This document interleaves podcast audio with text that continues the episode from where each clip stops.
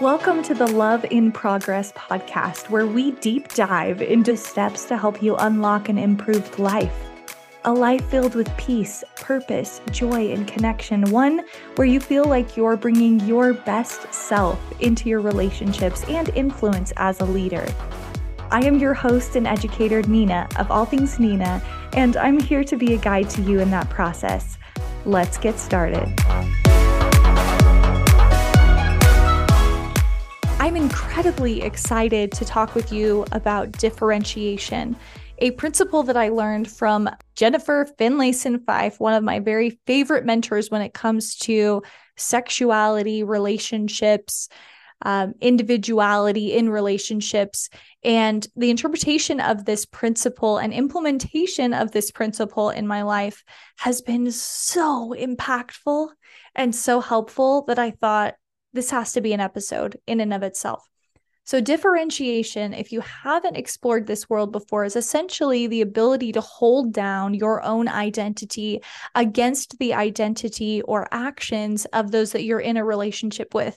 Most often, we reference differentiation between partners in a romantic relationship, but you can absolutely do this between parent and child um, even me as a child to my parents, or in a professional relationship, a boss or a mentor to a mentee.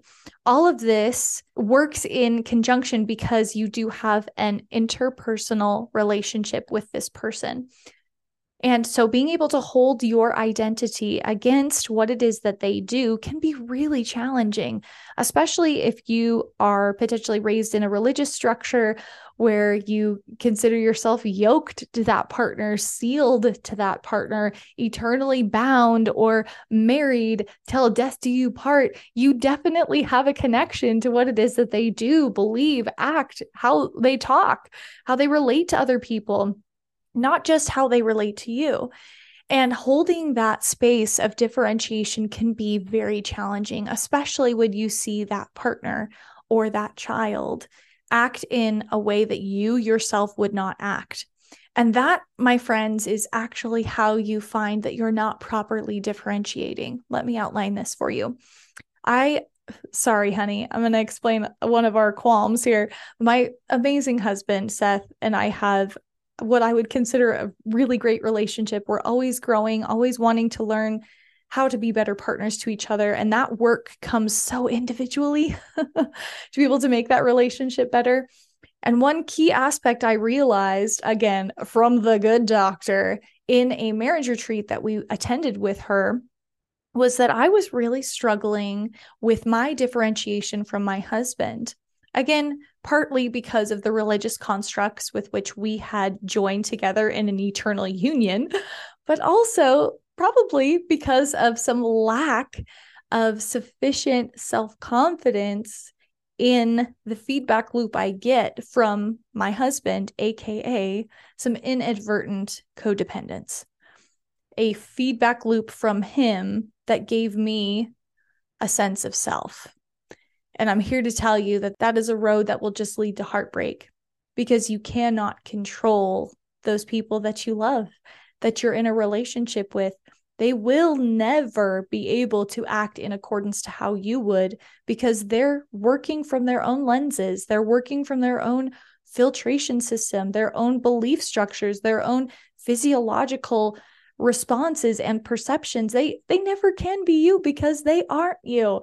And I know that sounds primitive to say, but gosh, don't we put that pressure on the people that we're in committed relationships with that they're going to show up in social situations or in ethical situations, moral situations, religious situations, you know, uh, even big decision making, little decision making situations as we would. And that's just junk. That is not true. And maybe you're sitting there thinking, oh, I don't do that. I'm, I'm going to call you out right now. I bet in some way, shape, or form, there's some element of you that can be better differentiated. Because if you have ever been in a social situation where your partner or your child acts out in a way that makes you feel embarrassed, and you personally are like, want to crawl under a rock, then we are lacking some differentiation. Because what I will tell you is that when you are properly differentiated, it doesn't matter what they're doing. Maybe you'll have a conversation behind closed doors later, but it's certainly not a reflection of who you are, which is the problem when it comes to lack of differentiation. So, going back to this story about my husband, bless his heart, he's a little bit sarcastic. Uh, I actually really think he's such a fun personality. Um, but here's the truth I would judge him unfairly in situations where he would be more sarcastic than I would be with a certain individual in a certain situation over a certain context of conversation. And I would get upset. I would get flushed. I would get angry. I may even like pull him aside, be like, hey, you can't say that. or you can't say that in that way.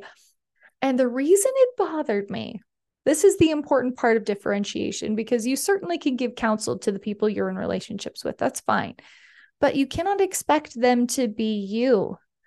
They are not a representative of you. You are the only representative of you. So ease up off of the people that you're in these relationships with. Ease up off of the idea that they have to be representing you and that when they don't, you experience some sort of heartbreak or heightened emotional response. It's just not justified. So, going back to why this is important one, it's going to help with your relationships. Bless the hearts of the people we're in relationships with. We don't need to put that kind of undue pressure on other people to reflect how we would act in certain situations because it's just not us acting in those situations. So we can ease up off of them Two, it gives us an opportunity to ask ourselves, wow, why am I putting so much pressure on this person to act this way in this situation? Is it because I feel a lack of control around how these people are perceiving us as a couple? Do I feel that it's important for me to control other people's reactions to how me, my spouse, my children, my parents act because it's a reflection of me? Yeah, that's again another opportunity for us to self reflect and to self parent and to self soothe in a way by saying, hmm, people will judge. They will. They're making those judgments based on their own filters. This is an opportunity for me to step into my power. What is it that I can control? How I talk to this person. It, going back to the situation with my husband, am I going to be sarcastic? Probably not. That's not really my uh, communication style in this moment. I can be soft without diminishing to my partner's personality or social choices. I can just be me and laugh off how he is being him in that moment.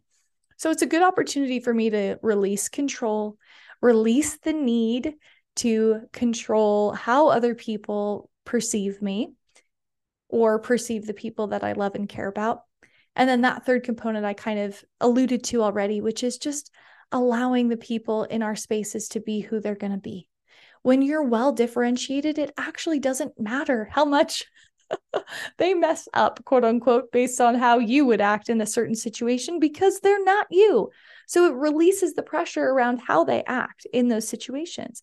You can just come in and say, wow, that, that's really funny. They have a funny uh, perspective in this situation. And it's interesting and curious for me to observe in this moment without judgment.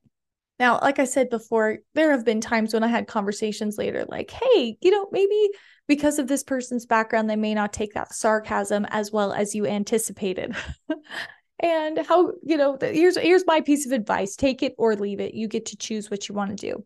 That is certainly how the conversations go with my partner. With my children, it's a little bit more like social understanding, social teaching if again they were to act out in that way, maybe make a comment that could be taken offensively or in a hurtful way, I will give them some feedback privately. But again, it's so important for us to stand in our own sense of identity outside of how the people we love and care about that we're in relationships with act. Therein lies our power. Therein lies our control. And therein lies some peace and grace for the people that we're in relationships with because they get to make choices based on their perceptions of the world. And we can stand outside of that and hold space and truth for our own stance, for our own actions. That's powerful. I hope that you got some value from that today. I'll see you on the next podcast. Don't forget to live well, look well, and be well, my friends. I'm rooting for you. Thanks, friend, for tuning in today and investing in your own growth. I'm proud of you. Now, remember, personal development can be inspiring and uplifting to listen to, but won't change your life until you put the learning into practice. That's where my mentorship and coursework comes in.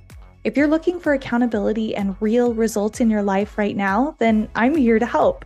Head to my website, allthingsneena.com, and explore options that will best fit you, whether that's self guided through prompts and coursework or with my assistance through personalized wellness mentorship. Remember, your best well life awaits. You just have to build it. Let's do it together. I'm rooting for you.